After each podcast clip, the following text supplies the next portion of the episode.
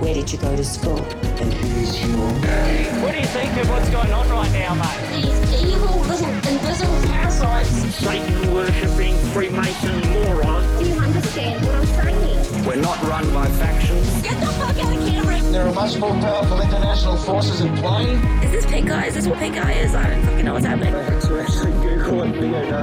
Please go outside and look at the moon quickly. It's been crazy, guys, but guess what? It's how it is, mate. Mate, because I want to do it slowly. Well, I ain't spending any time on it. Welcome to the Conditional Release Program, a podcast that delves into the netherworld of cults, crims, and con artists. I'm Jack the Insider, otherwise known as Peter Hoysted for tax purposes. And I'm Joel Hill, and in today's program, Jack has COVID and no one cares anymore. Just don't care. Yeah, it's true. I'm coughing up lurgies the size of feral cats.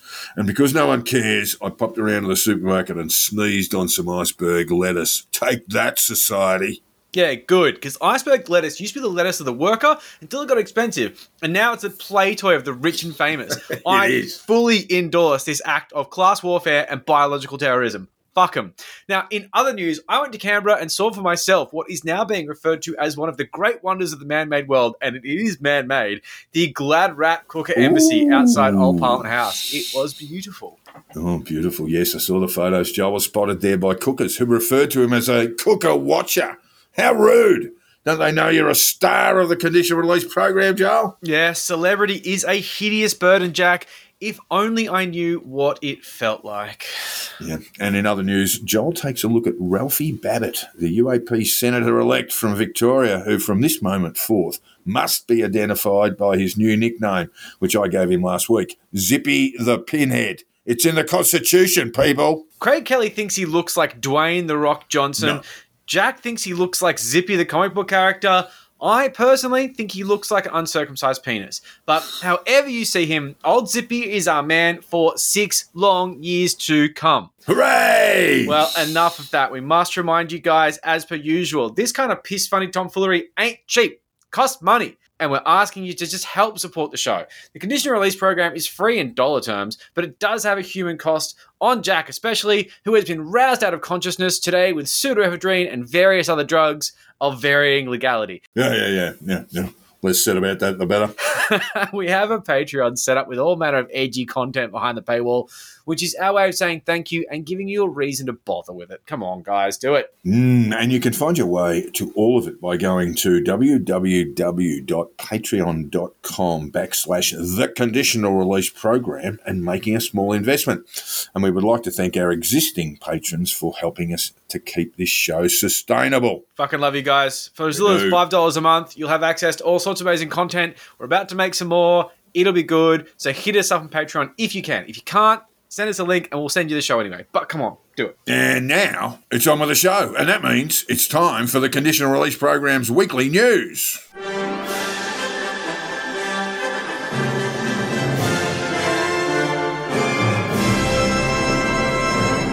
And it has been an absolutely huge, Huge. week. Huge. Q is posting again, but Fred Brennan has basically confirmed that it's almost certainly Ron Watkins, which is pretty mm. funny. Much less funny is the absolute splintering of America, with cars charging at protesters and oh Proud Boys and other armed idiots intimidating pride events and just being fucking parasites. They're unsettlingly empowered net right now. We saw a shooting in Norway outside a gay club in Oslo, which shows not only the tensions in the USA, which is already broken, but around the world. Yeah. This is at the same time as the Supreme Court has struck down laws that limit the concealed carry laws on firearms in I think it was eight states. So everyone's just able to walk around with guns. Everyone's just toting. it's shit.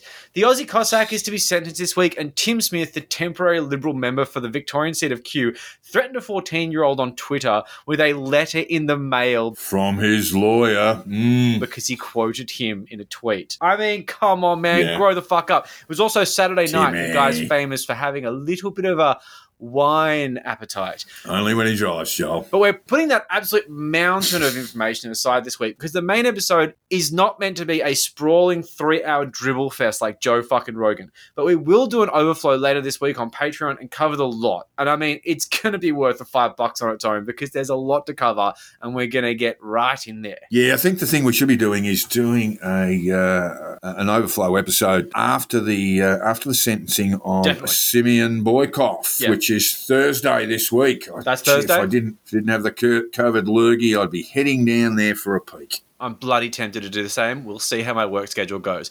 But for now, we need to go head first into talking about Ralph Babet because he is fucking hilarious. I mean, Zippy. when I heard that he managed to grab the sixth Senate spot in Victoria, I was pretty sad. I mean, this guy is a really terrible person, and I hate when they have victories. But while he locked down and deleted his entire social media profile and history once he stood even just a chance to get up, it was an absolute cesspool of conspiratorial filth and self aggrandizing bullshit. I assure you. I had a look a few times before it got deleted. Fuck me, this guy sucks. So Ralph, otherwise known as Deej, got popular in the movement after pushing the lie on Facebook that protester Kyle Mitchell died due to police violence at an anti-lockdown rally. Oh, we all remember that one, don't we? Yeah. Yeah, I mean, we covered it in an episode, and basically what really happened is that he went into a shop, tried to steal some double blacks. The shopkeeper came out and smacked him over the head with a wine bottle, and his brains went everywhere. He's fine, but the whole line across the world was the kid had died because the police had shot him. So while people brought it to his attention that Kyle was in fact alive,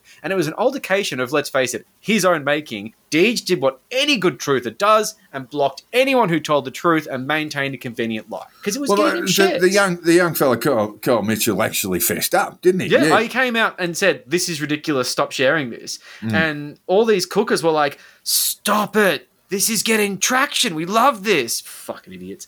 So, look, he's a pretty standard cooker type. He's obsessed with mm. the World Economic Forum and communism, despite almost certainly having no idea how either of those things function or work. His ideology is basically just going to be boring libertarian, small government approach, except for taking his wages. And he's going to bring absolutely nothing to the Senate where he has absolutely no influence whatsoever. Yeah, couldn't agree more on that uh, prediction. He, there, there'll be nothing that will come forward of any sort of value to the nation whatsoever. No. I would say that he is too dumb to be a libertarian. And libertarians aren't smart. No. Um, it is the, as we've always said, the laziest, laziest ideolo- ideology going around. Uh, but even I think uh, young Zip is too boring to be to be attached to it, or too stupid to be attached to it. the more I think about it, the more I think you're right, which is like just absolutely bizarre and depressing. But okay, so we're saying this, we're discounting him before he's had a chance to speak. He does have thoughts. Here's some policy from him. This is what we have to look forward to. In one tweet,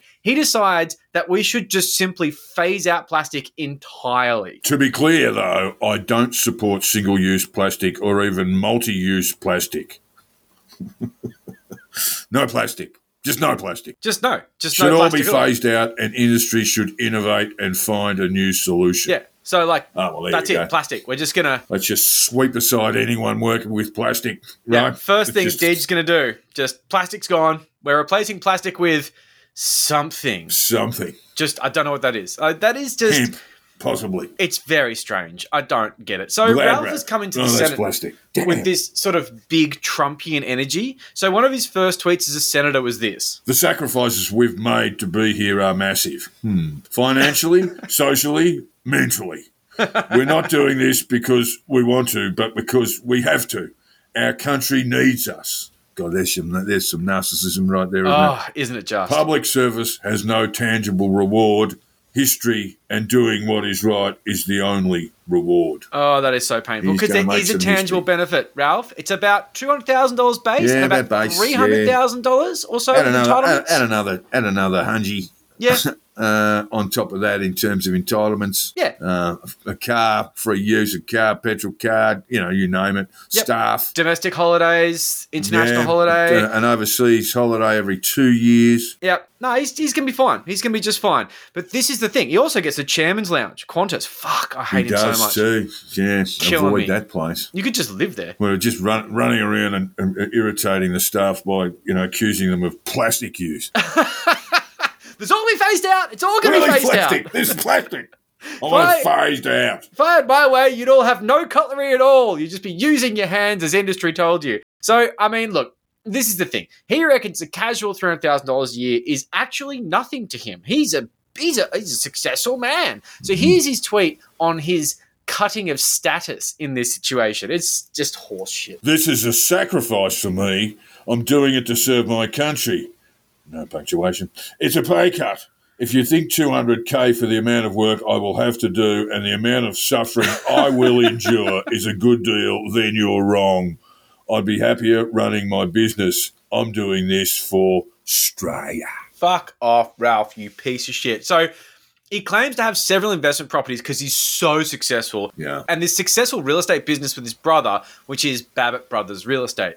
As the asset, I'm looking forward to seeing his register of interests. That As will be interesting. Business, Babet Brothers Real Estate is not registered for GST, and this is something that What? a lot of people have uncovered because it takes about three seconds to find out. But the thing is, is that while their their turnover is implied to be less than seventy five thousand dollars based on their non registration of GST, they work under a real estate network called At Realty, which is where all the money goes through. So we don't know how much income he has. He's not on chicken feed though. Mm. That was a silly thought. Like, I mean, come on, the guy's certainly like existing.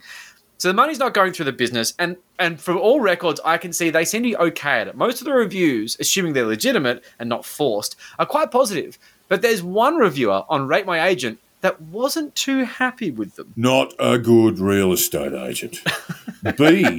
It's Beej or Deej? Yeah, I think they got his name wrong. Yeah, Beej sent an abusive text to my wife. Ooh, that's not very nice. Yeah.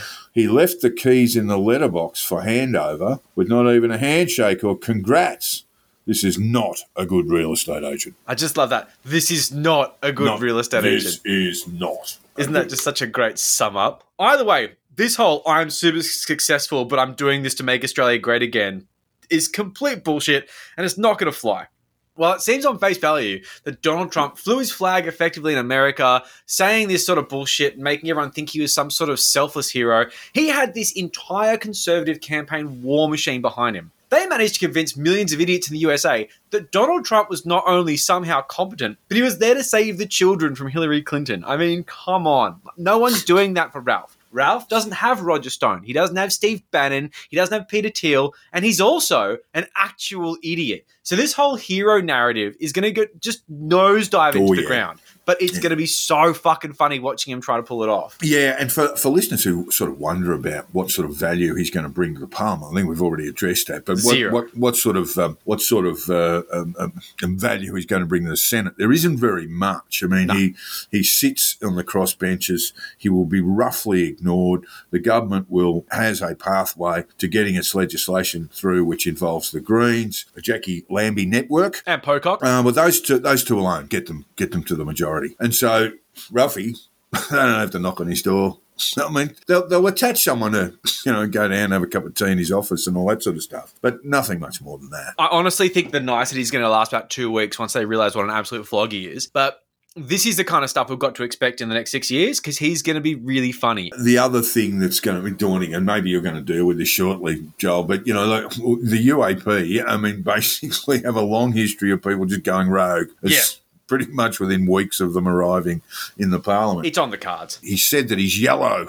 His yellow courses through his veins. Yes. Um, but uh, we'll see. We'll Yeah. see. Because at, if- at some point, Clive's going to ring him up and say, "This is how I want you to vote on this." yeah, yeah. But I might, they'll probably And agree. might not like that. And As you said, the guy's a libertarian, except for the fact he's not smart enough to be a libertarian. So chances are, when Clive tells him what to do, he's going to have no better ideas because he's just not smart enough. No. So that'll be interesting. well, besides that plastic ban thing, which is terrific. Uh, Isn't that just such a fucking great policy platform? What an idiot. So, in another tweet exchange, someone asked him, Can you see the symbolism in the AEC banner behind you?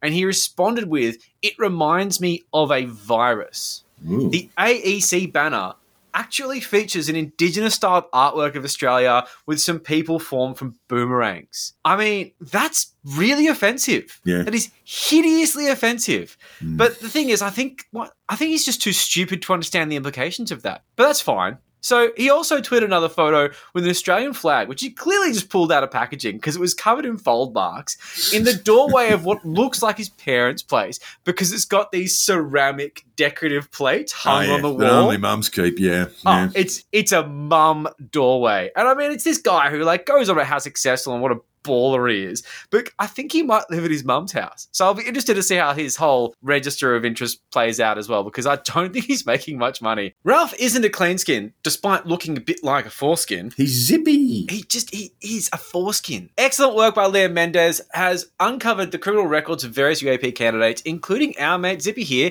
who was charged with criminal damage on Christmas Day of 2014 in the affluent Melbourne suburb of Toorak, which I can only assume was a tantrum after Santa didn't give him what he wanted.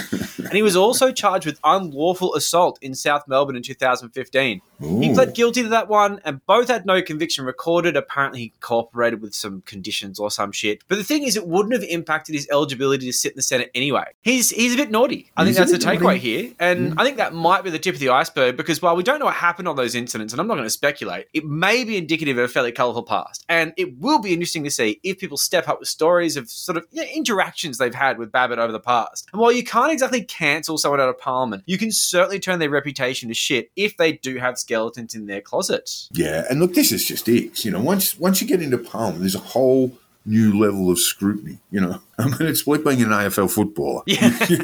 you, you can't avoid things that you do or have done. If you get on the bags, someone's going to take a photo of it. That's all there is And, to I it. mean, look, uh, we, we could do with some colourful people in, in our parliaments, and that, that you know, Completely agree. that you should be that you should be uh, um, knocked out of it because you've you've done something a bit naughty in the past. but you've got to own it. yeah, yeah, you've got you've got to fess up to it, and, And some of the stuff it. that I've seen isn't stuff you'd ever want to own up to. So it'll be interesting to see what happens. But for the sake of uh, defamation, I'd say uh, I'm just going to leave that up. Okay, Yeah, yeah, good. Because it's not good. It's uh, sensible. pretty hectic. So this is the other thing which I find very funny. He shouldn't take the seat at all because I think you all know this. This is this is always coming. The election was fraudulent. Electoral fraud. Exactly. So look, this is what he said about it on Facebook.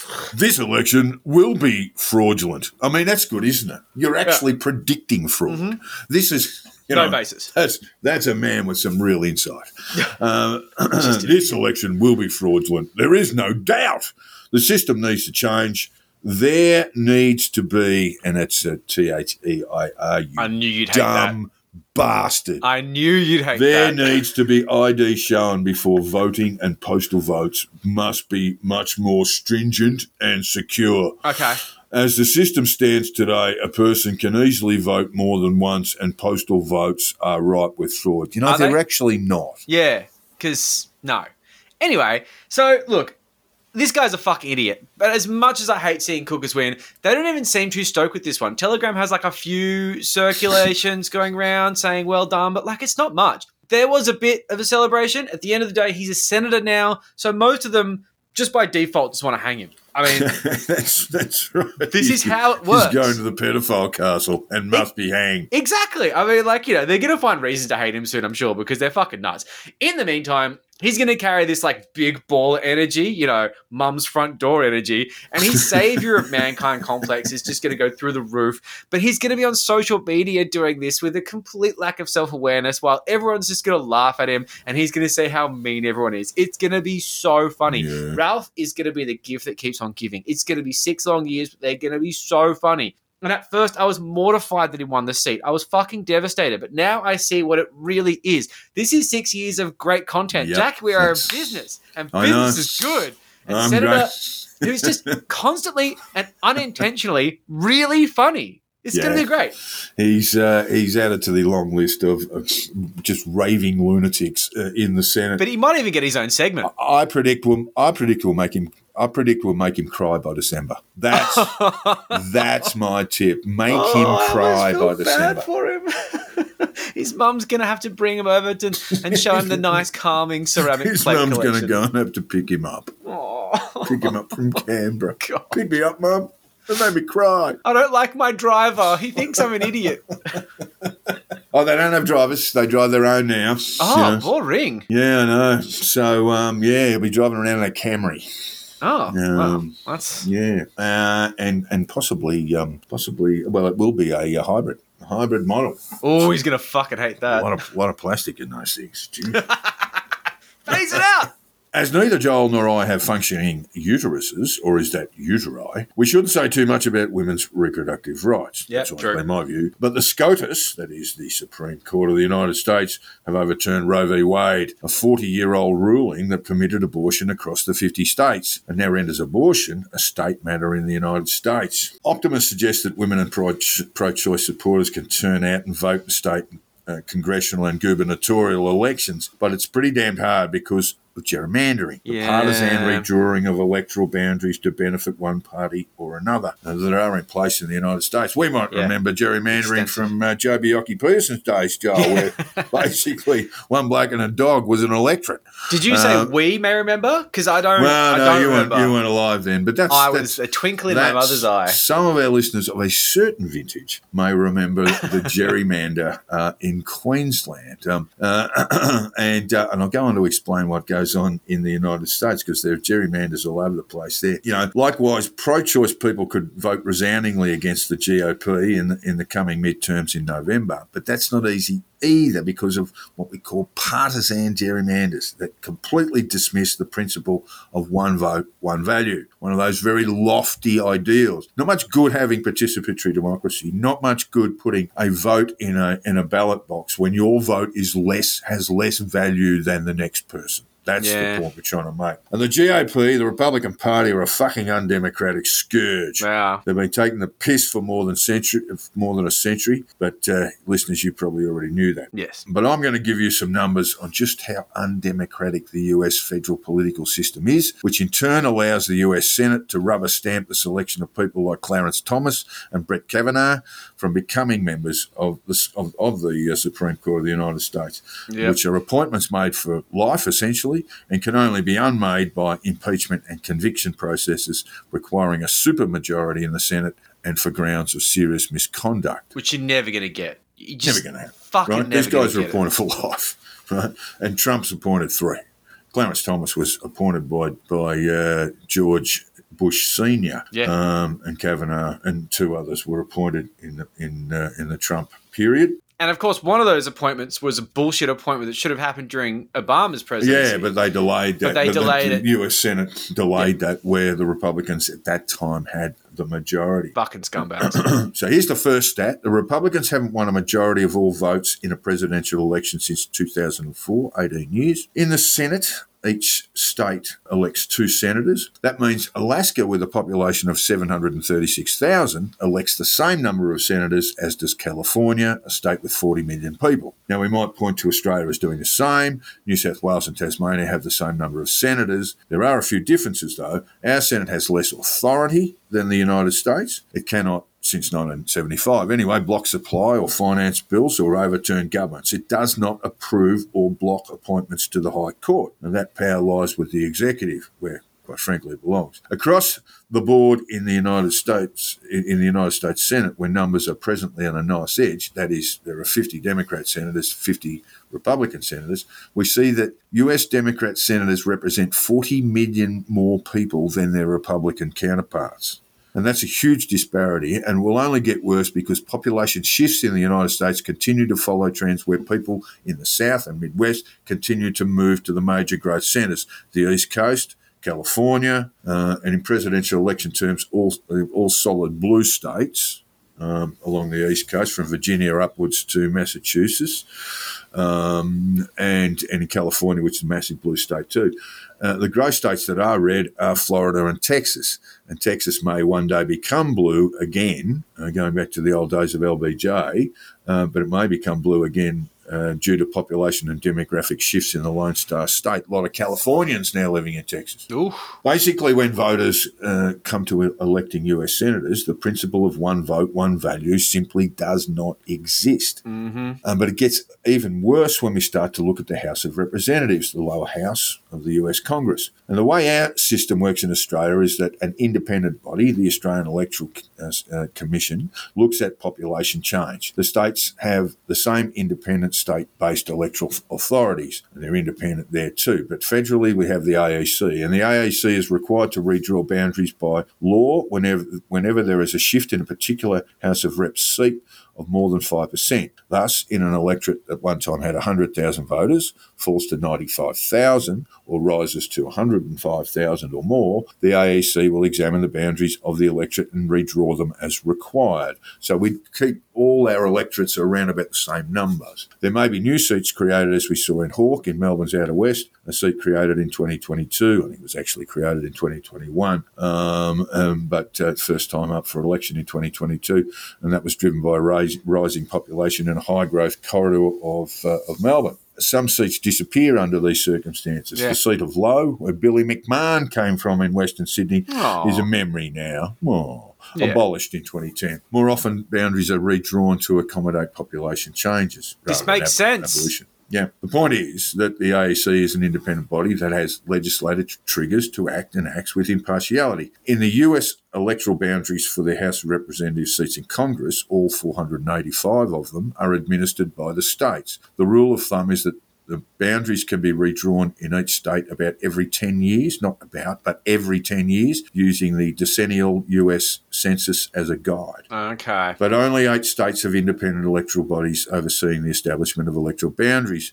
and this necessarily leads to partisan gerrymanders. 19 of the 50 states are overseen by Republican Party appointed electoral officers. The remainder are either split, that's eight states that are actually split or impartial, or Democrat controlled, uh, or Democrat controlled 15 states. Okay. Changes to electoral boundaries can be challenged, and many are, and some find their way to the Supreme Court. Yeah. Historically, the Supreme Court has, has determined racial gerrymandering, where boundaries are drawn up to exclude minorities in one division and lump them all in another, is a violation of constitutional rights. Okay. But when it comes to partisan gerrymandering, the SCOTUS has struggled and generally see it as not part of their bailiwick. They tend not to decide. Yeah, I bet they fucking don't. Uh, the situation is made more complicated by the fact that voters can register, but don't have to, their support for one of the two major parties.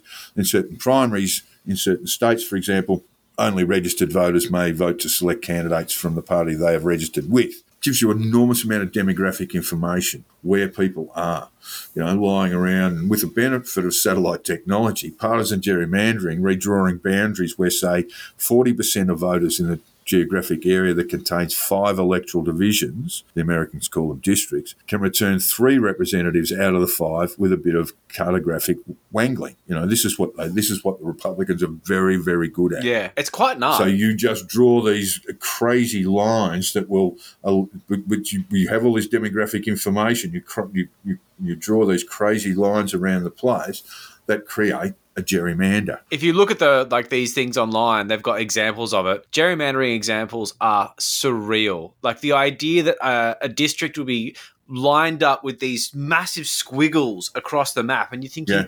What the fuck is going on here? And it's Yeah. all deeply considered, highly paid work by operatives who know exactly what the fuck they're doing. Exactly right. It's contemporary art. It's insane. In the lead up to the 2010 United States uh, midterms, the Republican Party initiated a program called Red Map, the Redistricting Majority Project, which recognised that the party control of state legislatures would have the ability to set their congressional and legislative district maps based on the pending 2010 United States Census to assure that that party's control over the next 10 years. The Republicans took significant gains from the 2010 midterms across several states, and by 2011 and 2012, some of the new district maps showed Republican advantage through partisan gerrymandering. So they'd actually, they were no longer representing the people who voted for them. You know, Yeah. now with 2020 come and gone, the boundaries are being redrawn again, and the GOP are up to all sorts of shit fuckery to create new gerrymanders when the old system gave them more than their share anyway. And we haven't even touched on the difficulties minorities face in registering to vote, especially in the southern states. Yeah, and that's with ID laws as they are now,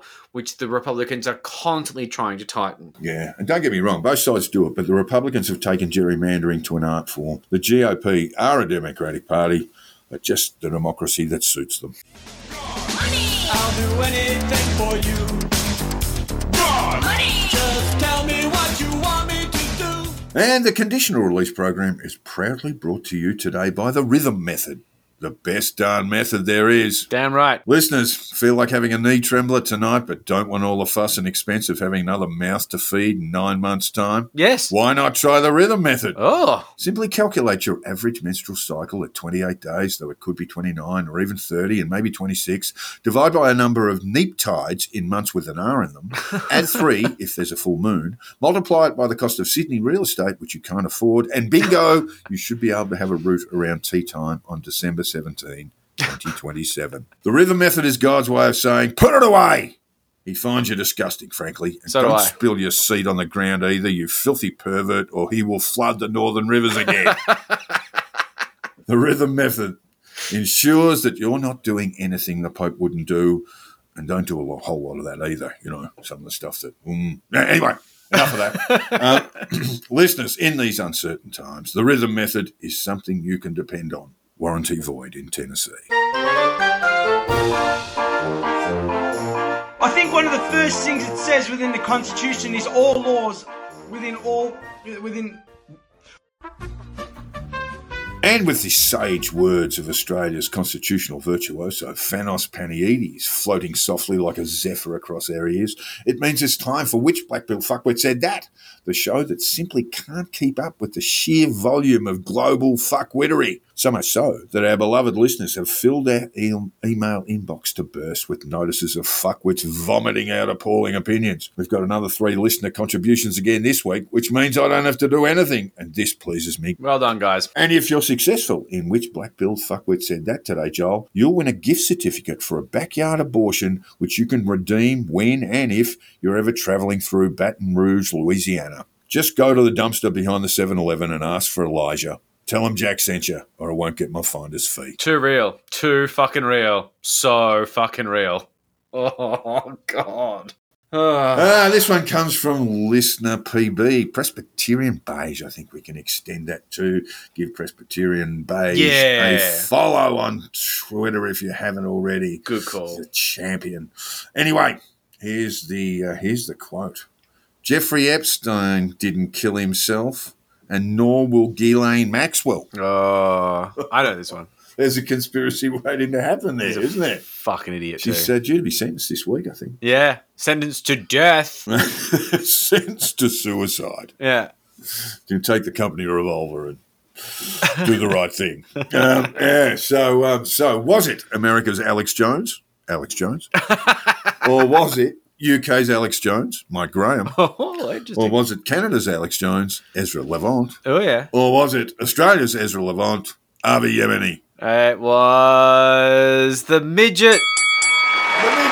Not a journalist. Not a journalist. He's predicting conspiracy theories now. Isn't that wonderful? Ah, it's just banal nonsense. He's hoping for retweets. Ah, he's a fucking lunatic. Yeah, Jeffrey Epstein didn't kill himself, and nor will Ghislaine Maxwell. Army Dun. Yemeni is just the intellectual nobody of intellectual nobodies. It is just pathetic. He's- Every time he says dumb. something, it's just He's shit. just really a very, very stupid human. the day he says something interesting, I'll be amazed. you're listening, Avi, come and have a crack. Come and see me, champion. Let's see, how, let's see how we let's see how you get on. And our second question comes from listener Alyssa. Alyssa is officially a champion of Black Bill Fuckwit contributors, and that's as high as you can get, Joel. Mm. Uh, and here's, here's this quote. Oh, God, it's a mouthful. The LGBT transgender grooming of our children's minds is a national security threat because it is ultimately designed to destabilize the republic we call the United States of America. That's why, when I'm elected, I don't want to just vote. I want to start holding people accountable for treason to the Constitution. I'm going to push to reenact HUAC, House Un American Activities Committee. Ooh, fuck.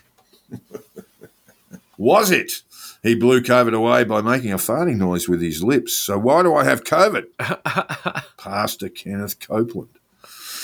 Or was it his idea of religion means supporting Trump because they both know how to make a lot of money? Pastor Mark Burns. Idiots are there to be fleeced. Or was it bounty hunter and rapper who does a little domestic violence in his spare time, Stew Peters? With thanks to Welter498 on Twitter who sent me Stew's mugshot. It's a Oh, beautiful really? thing. Thank you, Welter498. Hey. Or was it in a blast from beyond the grave where he's currently shoveling shit in hell with J. Edgar Hoover and Nixon, dead Wisconsin Senator Joe McCarthy? Well, it's saying when I'm elected. So I don't think any of those other ones are running, especially Joe. Is it Pastor Mark Burns? Yay, I love you! And just while we think of it, uh, yeah, no, that's absolutely right. Just while we, while we say that Joe McCarthy was uh, actually instigated the House Un-American Activities Committee uh, and ended up uh, losing his political career over it.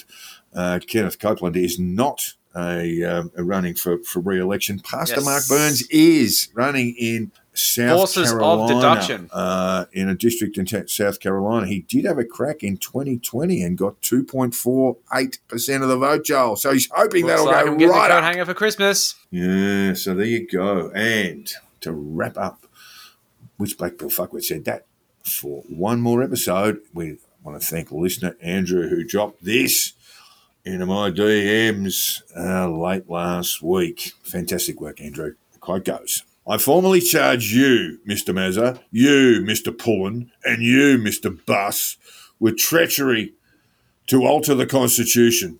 Turn your back on them, they're criminals. I will let you deal with that. You can laugh, Mr. Pullin. You are going to pay. You only think you can get away with it, you fraud. Jesus Christ. Was that the woman with a better hanging policy than Ricky Bozzies, Teresa Van Lieshout? Or was that living in an unregistered Toyota Hiace on the Goldie, close to the Tweed River, and it can only about be a matter of time before he's down there, James Bartolo, with thanks to BT Conspiracists, and Yeah, uh, give him a follow on Twitter, and we'll have more on James later. Or was it living in a van down by the river on bail, the snapping turtle, his badass self, Wayne Glew? Or was it, why isn't he a Supreme Court judge yet? Oh, that's right. All that stuff he said. Solicitor in exile. Yeah, threatening Nathan lawyer Buckley. mums on a Facebook group was his undoing. Not all the grifting. No, just threatening lawyers. Fuck's sake. Um, look, I, I, uh, oh, oh, let's just go with James Bartolo. No, Joel, no. It was Teresa, wasn't it? Yeah, look, I got to give you some context. I, uh, look, if I had given you any context before the quote, you would have got it. But Mr. Mazza, Mr. Pullin, and Mr. Buss are all members of the uh, full bench of the Supreme Court in Western Australia, or were Ah, in 2015 when they had to decide the matter on whether the snapping turtle Wayne Glew was to be convicted of uh, contempt of proceedings. And they determined that he was not. Uh, the Attorney General had, had brought the charge, but they just d- decided that he was not. And it was a long and protracted business. It's a very funny read. Uh, and uh, ultimately, uh, he, he, the snapping turtle tried to charge, well, did in fact, charged the full bench of the Supreme Court of Western Australia with treachery to alter the Constitution. And how'd that just, go? They, they just got up and walked out. That's very but good. fortunately, they were so kind not to have him not to have him convicted of contempt. I thought it was Teresa, but I must say, I just thought James Bartolo's talk of the town. Maybe it was that. I was trying to be clever, and I should I should have gone my gut. Yeah, it looks like you'll miss out on that gift certificate uh, in Louisiana, Joel. That's a, that's a great shame. You could have you could have cashed that in. um, yeah, well, I at mean, very look, least. it's on the Uh, but look, I want to thank all our contributors too, which Black Bill Fuckwit said that this week. Fantastic pieces you of guys work. did good. Uh, all great stuff to work with. Thank you very much, and keep them coming. I love it. We fired you. We sacked you. We dismissed you as what? As garbage, because that's all you are. You're a criminal. You're a traitor. And you're going to the biggest barbecue in history. So from Christmas dinner to you are the dinner. Thank you. That's what I'll go with. Now, Joel, you're a law talking guy. Did you know police just can't pull people over when they're driving? Yeah, they actually can though. That's the thing. And I don't know the ins and outs of Queensland road laws, and I don't need to, because some of them are very obvious. When the man with the gun comes to the car and says, Can I see your license? You just give it to him. I don't need to tell you the part of the criminal code that it applies to. Nah, nah, nah. Where's your proof of that? Where's your jurisdiction on that? Ah, yeah. See, funnily enough, police don't actually carry entire law libraries in their police cars, nor do they have active Westlaw or LexisNexis subscriptions, which they can just tap into their iPad. Oh, let, let's have a look at the road laws. no one fucking cares. But if you really want to test the jurisdiction, my friend, I have a judge who would love to have a chat about his deeds and titles. Oh, just love it. Yeah, look, you see, way back in 2020, remember that, Joel? Before we had a COVID vaccine and anti vax as well. Anti COVID vaxxers, anyway, It just didn't exist. No, they didn't. It's great. And back then, James Bartolo ran the con- uh, the Conscious Truth Network. Ooh, out of a sparsely furnished unit in Melbourne. no, it was a sparsely furnished unit because he filmed his arrest. Uh, but we'll talk about that in a minute. Uh, but uh, the, the the Conscious Truth Network uh, was uh, an online platform where he spread the good word that a, and I quote, treasonous and corrupt network of filth, Ah, unquote, was behind a conspiracy to use the COVID 19 pandemic to strip rights away from people. Damn those, damn those, damn that invisible government. and back in September 2020, Bartolo was happily spreading fear porn until the Wallopers barged into his home with a search warrant. oh, they did. Bartolo became unhinged, as was his front door, and was quickly arrested. Afterwards, the Wallopers reported they had seized several devices, including a mobile phone and laptops, as well as five, count them, samurai swords. Five!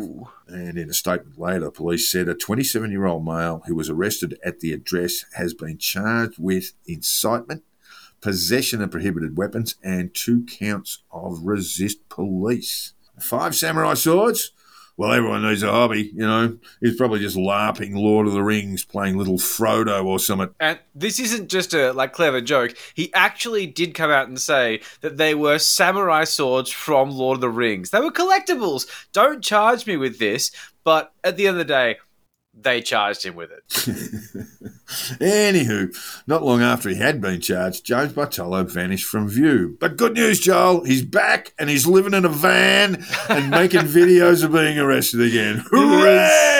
I saw him. They're great. And with thanks again to BT Conspiracists and so many others who sent us the vid. Yeah, it was it was a big one. It is worth a watch, and we'll pop it up on the uh, the shitposting uh, shitposting Facebook uh, site, and so you can all have a look at it if you haven't seen it. And he's not just living in a van, but according to police, a Toyota Hiace van that had been unregistered for a hundred or more days. Yep. Mm. Got away with it for a while. If it wasn't for you meddling kids. Fresh from what was a fairly violent arrest at his home more than 16 months ago, James Bartolo has gone all soft sit on us. Or perhaps he was a soft sit in the first place and still is. Oh, to- he to tell, absolutely really. was. If you see the arrest at his place, he's hilarious. He's like, "Don't you see In the full- sign at the yeah. front? It's like says no trespassing and shit." Like, shut Yeah. up, James. You have no jurisdiction. I can't use I can't do his accent because I don't have enough money up my ass to be able to pull it off. And on the most recent video, there's James just asking questions. Isn't he just? What right do the Queensland Rozzers have? What just cause? What's the emergency? Yeah, that was funny. What jurisdiction do Queensland coppers have in Queensland? Yeah. You know? It's not the Queensland. That many other questions asked in that irritating public school way that just that just made cops want to bust his head seven different ways. Oh, 100%. Are you meaning the public school way that, like, you know, English public school? Because his accent is just so pretentious. Don't know how they restrain themselves. Well done. Queensland Police. Anyway, if a free man on the land can't take a drive around his unregistered van with only his worldly goods in the back, a couple of samurai swords, you know, uh, aren't the cops criminals for breaking natural law, whatever that is? you make it up as you go along. Honestly, natural law is such a thing where you're just like, oh, it's natural law. Um, I've got a right to um be heard for some reason. I don't know why. See, I always thought natural law meant please don't fuck chickens, and I haven't fucked one since, so I've not knowingly violated natural law. But James reckons natural law has been breached when Queensland coppers pulled him over with their sirens blasting, Where's the emergency? Who's the victim? and demanding to see his driver's license, which he probably doesn't have anymore no. in Queensland. So that's kind of that jurisdiction problem solved. But anyway, Mm. he might have the samurai swords, but I'm pretty sure the Queensland cops would have given him a bit more attention if he did produce them instead of his driver's license. Yes, but I'm just I'm just trying to find the ring, the one ring to rule them all. Fucking dork. nerd. He did tell the Bulls he was willing to comply, provided they showed him evidence of their jurisdiction. Ugh. And you know what, Joel? They didn't produce any. What? So where is their jurisdiction? Where Where is is the Queensland cops' jurisdiction to enforce the law in Queensland? Where's your deeds and titles, cops? Alas, that meaty issue appears to have gone unresolved. Ugh, Because very Justice James said he would comply on the proviso of a quick show from the Walbers of their jurisdiction, we can hear one of the cops saying, Yeah, we'll get a van down here. and that means poor old James has went from one van to another, yes, he did. and then from that van briefly to a place that's a bit bigger than a van, but only just, before he got out and went back to his van, which he can't drive because of a minor jurisdictional brouhaha. I think he actually did, but that's a whole other story. He's had his own peace violated just for that. Oh. Living in just for living in a van. An unregistered van, which has probably been towed away now with his samurai sword. Certainly oh. in New South Wales, if you're unregistered for more than 100 days, you're, you're getting towed away. Uh, but the collectibles. We need the collectibles. Some days, Joel, a free man feels like a corporate slave in his own country. oh, If only the poor bastard knew where a river was, then it'd be sweet. oh, He's got a van, just needs a river. just needs a river. Just needs a river. That's all we need. I, I still haven't worked it out yet. And if you haven't worked it out, keep asking the question. And keep looking for the answers. Because it's irrelevant.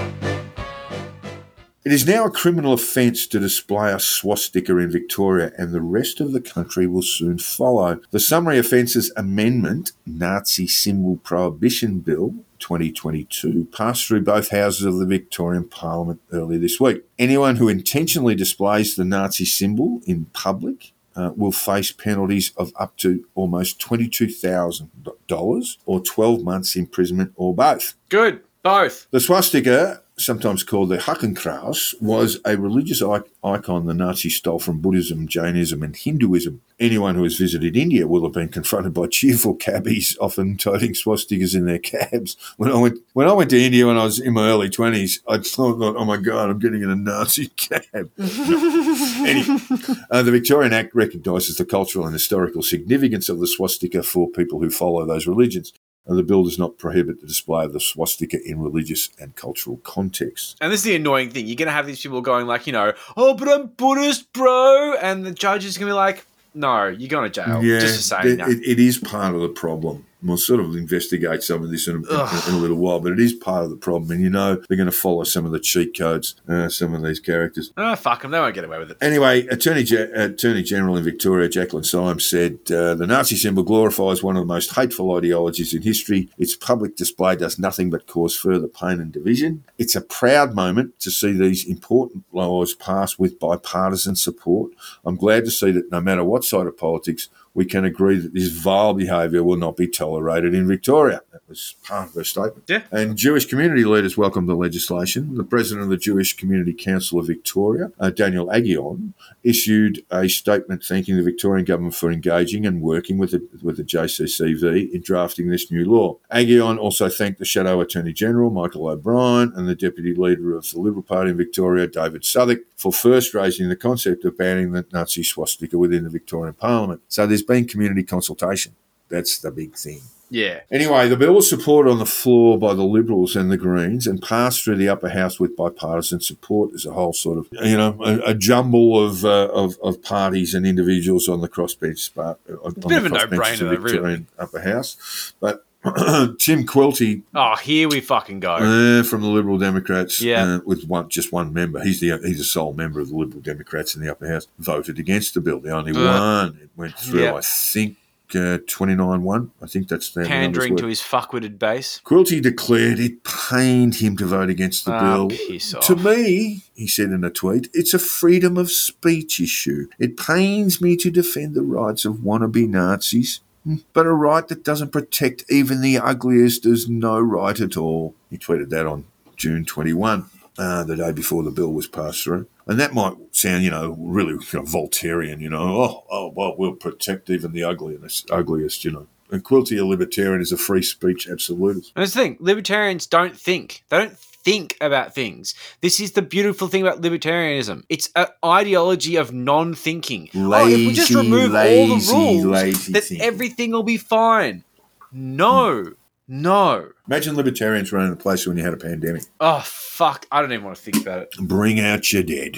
I Anyway. mean, the US was bad enough. One thing you never hear from free speech absolutists and other libertarian shills is an argument for the publication, broadcast, or other dissemination of child pornography. Yeah. You know, never hear it. If everyone should be permitted to express themselves freely, then why aren't pedophiles permitted to procure and publish sexualized images of children? And free speech absolutists don't mention child pornography because there is a limit to freedom of expression. Absolutely, there is. It's not Exactly. about whether whether there should be a line because there already is. The argument is where the line should be drawn. hmm Exactly, and they don't like thinking about this because thinking takes a lot of energy. Yeah, I mean, look, you know, I, I, I hate to engage in the whataboutery, but it, it's as simple as that. There are limits to free speech. We'll go through a few of them a bit later on, but there are limits to free speech. We know what they are, and it's just a matter of where we want that line as a community to be drawn. Yeah. And Nazism, I'd argue, is a pretty good place to draw that line. It's a great line. It's an awful ideology. It's a great place to draw the line right through it, you know. Uh, it's a destructive race based ideology that teaches its adherents that some of us are human, while others are untermensch and can be enslaved, tortured, and murdered. And we don't just ban images and symbols of Nazism in remembrance of an ideology that united the world to defeat it at a cost of more than 50 million lives 80 years ago, although that is a pretty good reason. But because the twisted ideology has resurfaced and flourished now that the memory of the Holocaust and World War II have begun to fade into black letter history. Yeah, and conspiracy theorists are pushing the idea that Jews are evil and should be wiped off the face of the earth. Yeah. Yeah, it's disgusting. On April 17, and that's uh, known as Yom HaShoah, the Holocaust Remembrance Day, the Centre for the Study of Contemporary European Jewry at Tel Aviv University's Faculty of Humanities released its annual global report on anti Semitism, and the findings were shocking. The report identifies that in the US, Canada, the UK, Germany, and Australia, uh, the countries where there is a sharp rise in anti Semitism, and it's fueled by radical left and right wing political movements and Yeah. incitement on social media. That's fair. Australia, Australia experienced a sharp rise in recorded anti Semitic incidents with 88. Oh, God, it's a terrible number. Bit of a sus number, yeah. Uh, with 88 in May, uh, May 2021. We'll uh, go through some of the reasons for why there would be such a leap in May 2021 in a minute. Uh, but that was the highest monthly total ever recorded in Australia. In the US, which has the largest Jewish population outside of Israel, the number of anti Jewish hate crimes recorded in both New York and Los Angeles were almost twice that of the previous year. Mm, In France, the number of recorded anti Semitic incidents increased by almost 75% lettre C. compared with 2020. In Canada, a leading Jewish group reported a 40 year record in anti Semitic physical violence in one month alone. That was August of 2021. In the UK, the number of recorded physical assaults against Jews increased by 78% compared with 2020. And in Germany, anti Semitic incidents recorded by police were up 29% compared with 2020 and 49% compared with 2019. and it's obviously a very serious soft spot there. They've got huge anti-Nazi laws there because, I mean, it's Germany. Yes, they do indeed, you know, and, and, and so these things can uh, uh, be really clearly reported as well. There's good solid data around. Yeah, true. But it's So a real seeing- sore point. So we're seeing so we're seeing rises everywhere. Now the report's authors acknowledge that in May 2021 we mentioned that period in terms of an escalation of events in Australia. That in May 2021, fighting between Israel and Palestinian militants in the Gaza Strip led to a rise. You know that's one of the causes that led to a rise in anti-Semitic Wow, incidents really? around the world, including Australia, with that that 88 figure, which is uh, steeped in Nazi code. Uh, Nazi codes, Joe. I always like to think that the left aren't really a part of this, but I suppose the left have their own Yeah. Oh, there's their no own doubt. burden to bear on that. But that's that's hard to that's hard to swallow the idea of the left persecuting Jews for what is you know basically war crimes in you know in land that isn't theirs. But I mean, dude, like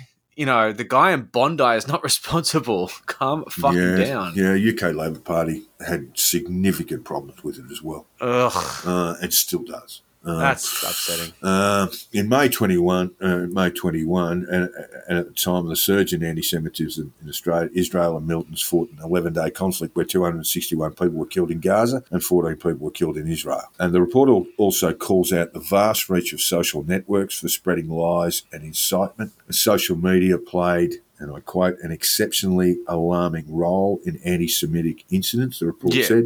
I've seen it on Telegram. The, yeah, we have. Yeah, the data. Awful. The data raise concerns regarding the utility of legislation and agreements reached with social media companies on banning anti-Semitic expressions from their platforms. Yeah. Uh, it's just often overlooked. Uh, and and going on to quote from the report, the gravest concern is the dark web, which shelters extremists and where anti-Semitic content is freely and openly spread. The report also identifies conspiracy theories proliferating around the pandemic contributed to fueling anti-Jewish hate crimes. Mm, Right at the outset of the pandemic in 2020, conspiracy theories began to sprout around the world, blaming the Jews and Israel for spreading the virus, the report Yep. said. The lockdowns, which glued people to their screens at, at home, contributed significantly to popularizing toxic anti Semitic discourse on social networks. In 2021, when the lockdowns were gradually eased, anti Semites returned to the streets. That's a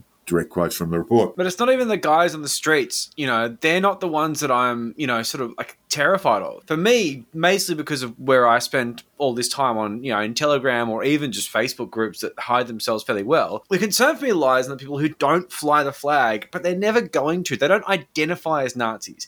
You got the El Salzone types who have seen the revisionist history, Holocaust denial, Nazi propaganda film Europa, and Uh. various other offshoots of it, and decided that alongside a whole bunch of COVID 19 propaganda spread by Nazis suggesting, like you say, that they're the Jews were spreading the virus. The Jews are selling the, uh, you know, the vaccine doesn't help that the Pfizer the CEO is is Jewish. All of this turns out in the fact that these people who you would never expect to be Nazis are walking around casually saying the Jews lie about the Holocaust and Hitler wasn't a bad guy and they get to a point where saying it doesn't even feel uncomfortable to them. Now, this is not an uncommon thing to be brought up in terrifyingly unexpected places.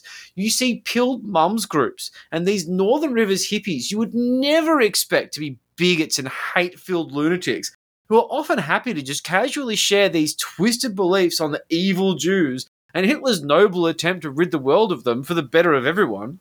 And it's fucking insane. This is somehow being normalized through concerted efforts with all these organizations that I honestly just don't think they're that smart. But idiot speaks good to idiot, and a lot of these guys are just pilling each other. They're not shaving their heads and putting on the Doc Martens and stomping around and doing the Russell Crowe and Romper Stomper. They're just sharing videos on Facebook, Rumble, and then, you know, they'll go to school pickup and ask the Jewish question, and people will start asking questions and start thinking ridiculous things. And it's just fucking mental. I can't even. It's, Well, I know. I, I, astonishing. I know. Oneegs was promoting Europa as a film. Um, David Egg's Telegram group has been an absolute cesspool of Nazi grooming for some time now, and I always assumed it was simply because it was full of idiots. And while that is probably true, Dave himself has pushed the Europa film to his 70,000 followers more than once. So in mid September 2021, Dave posted a poll in his Telegram group asking if people had watched Europa, which is a Holocaust denial film we've talked about before, responsible for killing a shitload of normies, despite the fact that it has a ridiculous 12 runtime. In response to the poll, 19% said yes, mind blowing. 23% responded to nah, I'd like to though. And 58% had said never heard of it, which is slightly reassuring, but not really. There was no option to denounce the film as Nazi propaganda that should be thrown to a volcano. It was all just whether it was mind blowing, you'd like to, or that you'd never heard of it. So let's hope that some of the 58% were actually people saying, fuck you, this is awful. I doubt it. Two hours later, Dave followed up with this. Over and out, folks. I'm watching Europa again at the moment. It's so heavy. It's so much to take in. One cannot help but think this is truly a fallen world. But our hope lies in that God's kingdom is real and we may be counted worthy. Hashtag night friends. Now, what the fuck does that even mean? But here it starts, right? This is the counter narrative setting in. Then at 8 p.m. on the 29th of September, and remember, this is a 12 hour film, Dave posts this. Wow, Europa. It's so heavy. I'm watching in small chunks, but it's a must see. And then 90 minutes later, he posts this. Wow, Europa, blowing my mind. Crazy when you learn new info that completed rewrites your thinking. Hashtag Hitler. Did you learn something new watching Europa? Please leave a comment below. Now, the comments are deleted, and I'm assuming by his own policy and probably wisely because he's responsible for them as a publisher.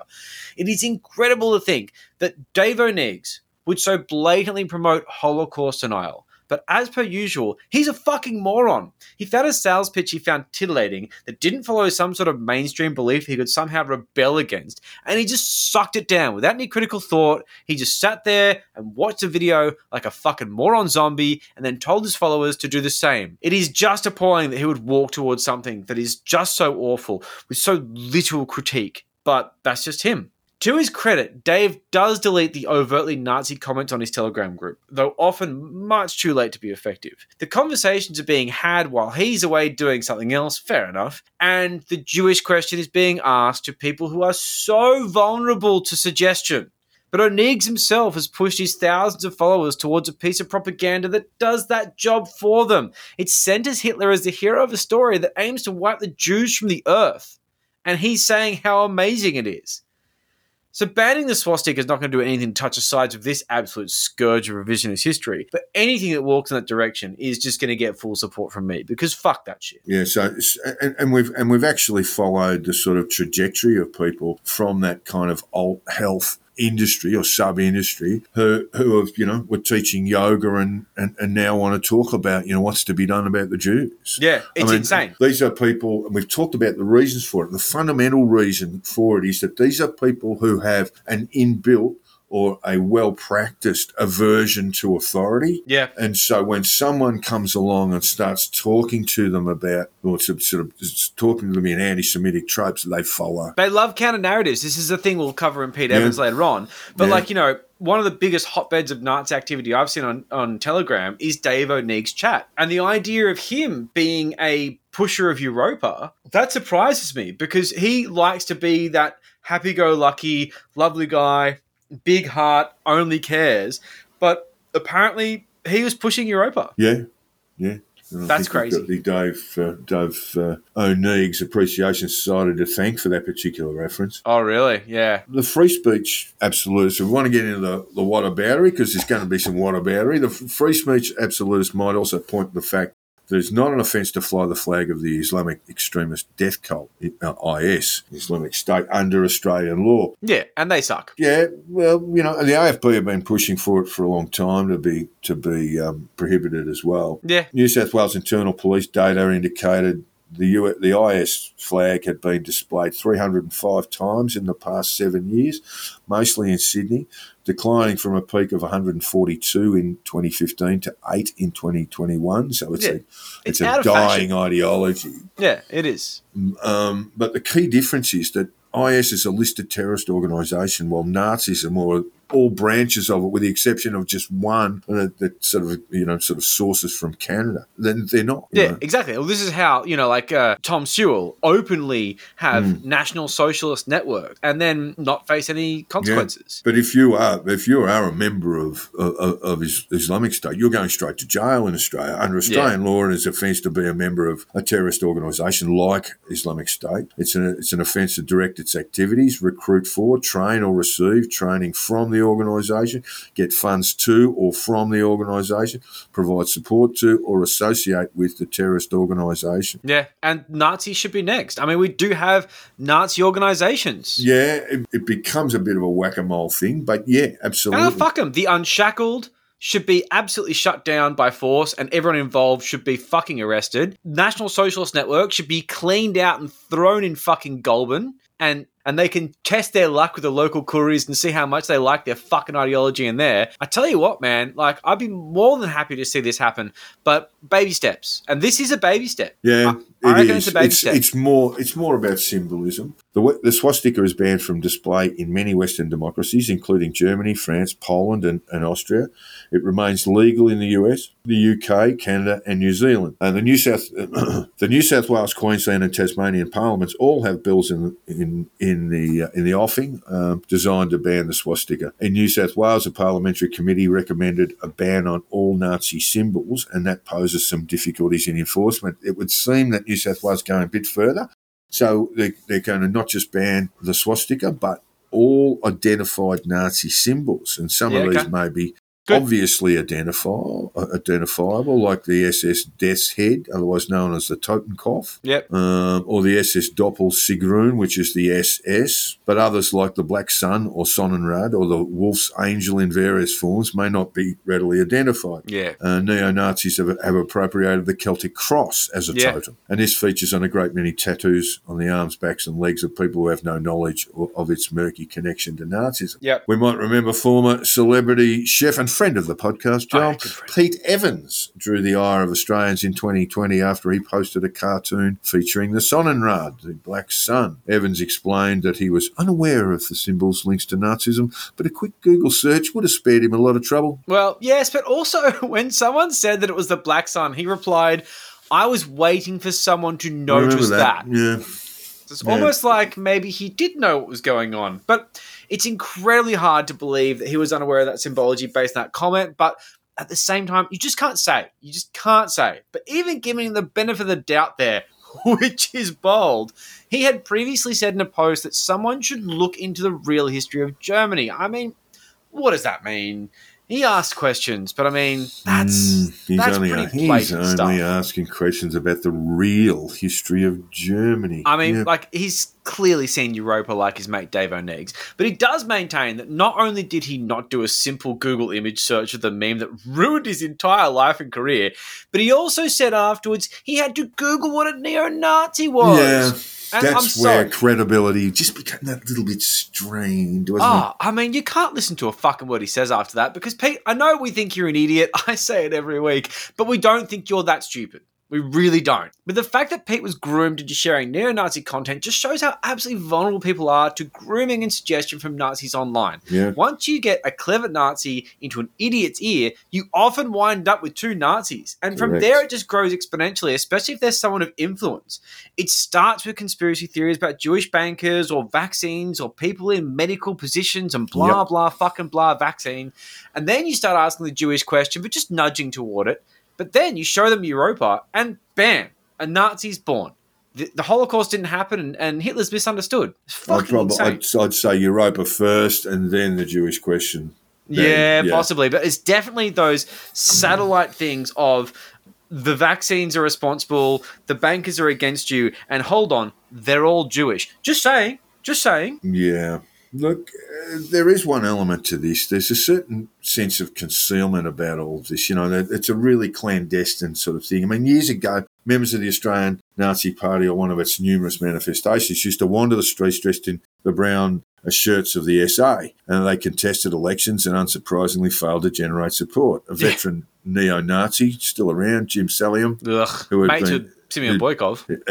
yeah, who'd been seen a decade or more before sporting a swastika armband, ran against Scott Morrison in Cook, representing an overtly benign party known as Australia First, and he received just 600 votes. That is hilarious. It is true that these days neo Nazis keep their swastikas to themselves. They are acutely aware that recruiting new members to their various quasi political groups requires subtlety. They prefer to hook people by ultra nationalist babbling, calls for bans on Muslim immigration in Australia, anti Chinese sentiment, and the use of racist epithets on first Australians, the same old tropes that have been in use for years. Well, that's the thing. I mean, like the swastika Nazis, they've got a real brand image. I mean, even people who don't think about this stuff have been conditioned into them to know that the swastika and Nazis are bad. So you just edge into it and Yeah. you say, "Oh, these people are trying to take away your rights, or they're trying to do this, or they're edging into your your freedoms." And then, of course, you move toward these, you know, more subtle things. But the Jewish question has never been easier to ask these days because, of course, the conspiracy universe is on fire with it. That's but right. with the internet the way it is, you can't come out and say it. While there might not be a ban on the swastika in in in cyberspace, people don't want to see it, so they they have to use other things. Yeah, they do. And, and neo Nazis uh, use numerical codes. 88, we referenced earlier uh, earlier in the rabbit hole, means Heil Hitler. Yeah. Eighth letter of the alphabet twice, Heil Hitler. 18 means Adolf Hitler. Uh, the number 14 holds significance too for neo Nazis. David Lane, an American white supremacist and neo Nazi ideologue who was killed in a US federal prison after being sentenced to life behind bars for racketeering, conspiracy, and violation of the civil rights of a Jewish radio talk show host, coined the term known as the 14 words.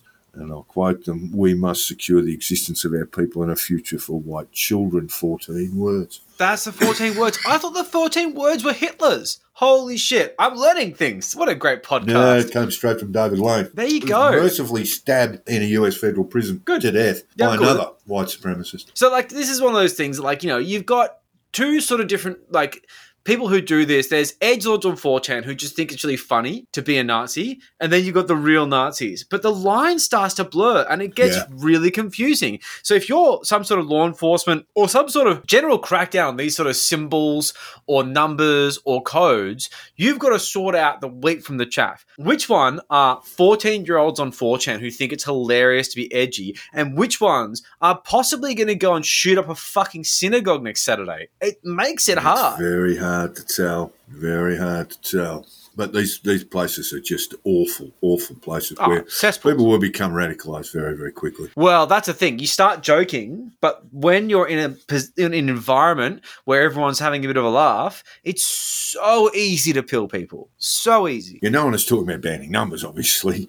Um, uh, um, we're talking about banning um, symbols, swastikas, and maybe even political parties when Yeah. they uh, when they reach and reach into those sorts of disgusting extremes. The Yeah. ban on swastikas has no practical objective to diminish the pull of right wing extremism. It'll, but it, what it does do is it allows enforcement to track and trace actual Nazis in our midst. Yeah, And I have no problem with what some might call an increased reach of a police state. I don't feel like this is an increased reach of a police state.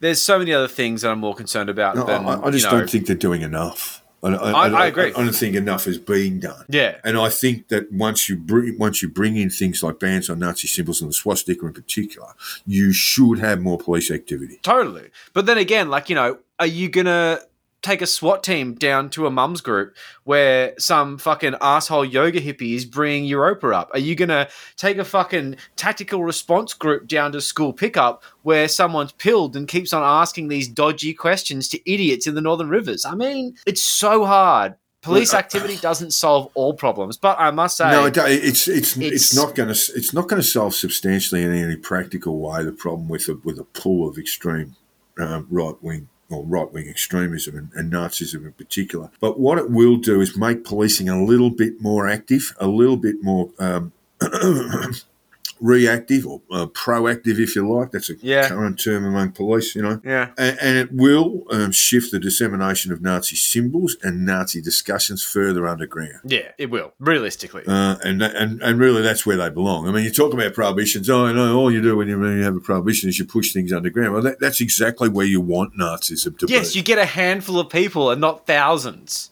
yeah, forget the nonsense about free speech. It is a reminder that freedom of expression comes with consequences. Mm-hmm. Yeah, the ban is designed to prevent further hurt and pain to victims of the Holocaust. That's the Yep. first objective, right? And and their and their descendants in Australia. That's Yeah. that's a that's a pretty honourable thing to do. To not uh, feel intimidated.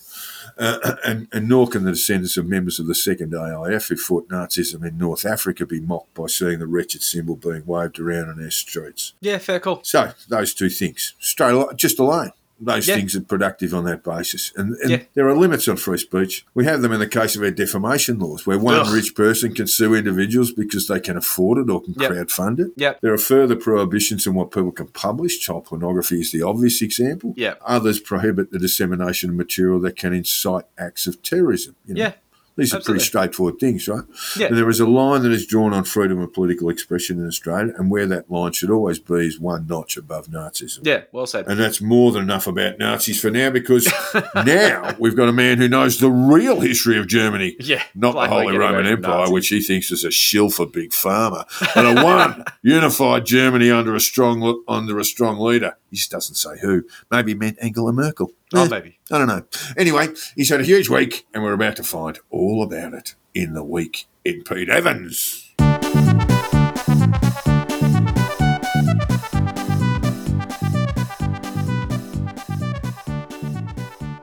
It has been a huge week in Pete Huge! Evans with the disgraced former celebrity pizza cook and mindless conspiracy content circulator going on the little known and generally pointless Humanly podcast. Ooh. And it's human spelled with an L E Y at the end because uh, basic literacy is, you know, for, for elites and uh, Jews, I suppose, right? so most of the episodes of the podcast are about how germ theory is wrong and terrain theory is right and blah, blah, blah. And for those who don't know what this means, well, you're better off. But it's the absurd belief that germs and viruses and bacteria don't cause sickness, but chemicals do. So if you've got the flu, Oh. it's not influenza, but chemtrails or fluoride or Oh. GMOs in fucking white bread, or maybe you pray to the wrong god, but anything but germs. I, you, you're right, Joel. I don't feel better. no, it's dumb. It's a fucking dumb theory. I don't feel better now. This guy's obsessed with it. So I don't know if Pete and what's his name get to the actual topic of germ theory in the podcast because I only listened to the first 15 minutes. I don't like hectic self harm. But as directed by a friend of the podcast, Paul, who sent me the link, they're the best bits, apparently. First 15 minutes are very funny though, and let's see what Pete had to say. Oh, can't wait. when I decided to, um, I was invited to run for this political election coming up um, by the Great Australian Party to to be a senator. Um, and when I decided to do that, uh, I'll never forget it because I heard Scott Morrison tell the press that do not give Pete Evans any any oxygen, and uh, very soon after that, that's when my um, social media accounts were permanently deleted without any warning, uh, never to be reinstated. And the thing is here that Scott Morrison did say something similar. So this is the quote. He said, I do not propose you give him any air. I will not give him any. Ooh. Yeah, that that's There's, uh a, there's a reason Australia voted him out. You Yeah. know? Oh, exactly. He doesn't understand the people. So, of course, this made the craggy face conspiracy theorist think Scotty was on the phone getting him cancelled because he's an idiot. That's really stupid. I know. I mean, fucking, and that's the thing. Like, you know, it's that weird delusions of grandeur thing that he's got going on. Like, you know, I'm so important. The whole thing was based around the fact that he'd put his hat in the ring for the Senate. He had all these Facebook followers. He was was going to get a Senate seat. Mm. And even if he did, who gives a fuck? We just talk about Ralph Babet and his irrelevance. Pete Evans would be yet another Babet that no one fucking cares about. Rejected his invitation. Exactly. Now, being deplatformed and publicly disgraced may have had a lot more to do with outing yourself as a neo Nazi than Scott Morrison making a few phone calls. Let's face it. But as Tom Tanuki told us, he was personally groomed by neo Nazis. And as we are well aware, Pete is not much of a critical thinker. He's a vulnerable mind waiting hmm. to be inseminated with garbage. Pair that with his obsession with Tucker Carlson, who's a famous friend of the Jews, and it's pretty easy to see Panzer Tank Pete putting on the uniform, let's face it. But guys, we had it all wrong. Pete Oh, isn't a Nazi No. because no. he cooks food from other countries. There you go. The um the neo-Nazi thing. I mean, it's it's ridiculous. Hmm. I was actually talking to a friend yesterday about it, and, and they said, "What what was that about?" I said, "I said anybody that knows me knows that my work celebrates every single culture."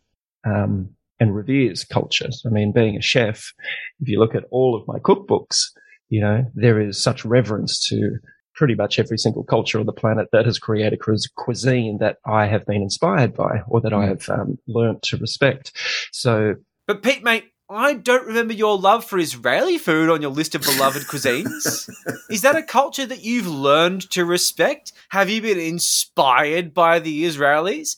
Mate, we aren't calling you racist. No. Jot that down. We're calling you a neo Nazi. Yeah. It's totally different. Different. You said there's a real history of Germany, and you regularly post content from deeply anti Semitic sources.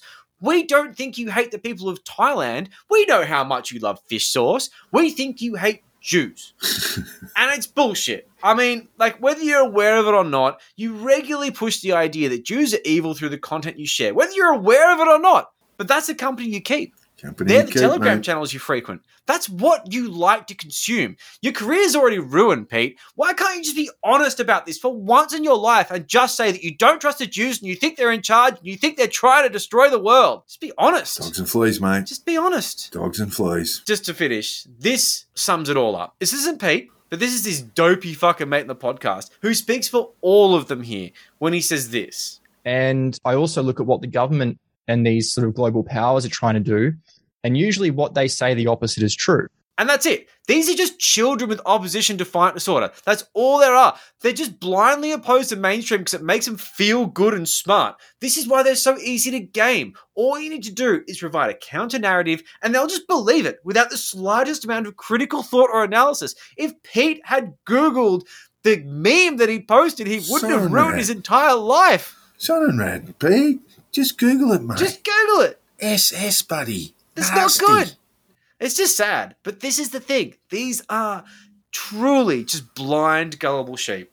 Sheeple. Walking to slaughter. Sheeple. So sad. And you have been listening to the Conditional Release Program with your hosts, Jack the Insider and Joel Hill. If you haven't already, hit the subscribe button. And if you've enjoyed our bullshit, throw us a five star review on your podcast app. Jack can be found on Twitter on at Jack the Insider and Joel on at Crunchy Moses with a K.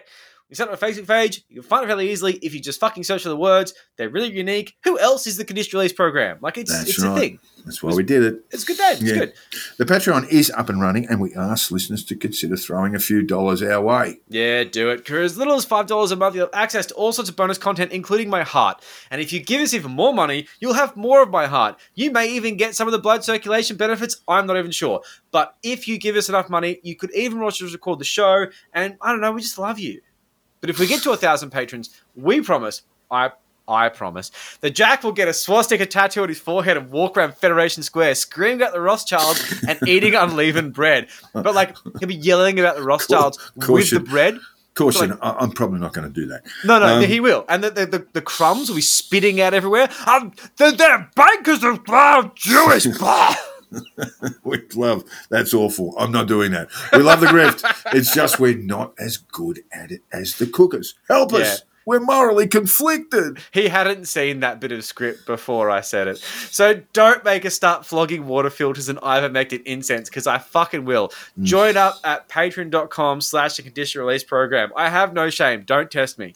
Yeah, trust some German cuisine recipes. Yeah. Mm. and finally, all feedback, tips, and death threats should be sent to the conditional release program at gmail.com. It's got the in the front of it. It does. We would love to hear from you, even if it's to tell us that the Holocaust was completely made up and that Hitler wasn't such a bad guy. No, misunderstood. Vegetarian. How can he be bad? Stole that mustache from Chaplin. He liked dogs. Yeah, Thanks, veg- listeners. Vegetarian, though. Ugh. See you next time. Bye. I don't think I ever want to talk to any of those people. Fuck me, you guys are bastards.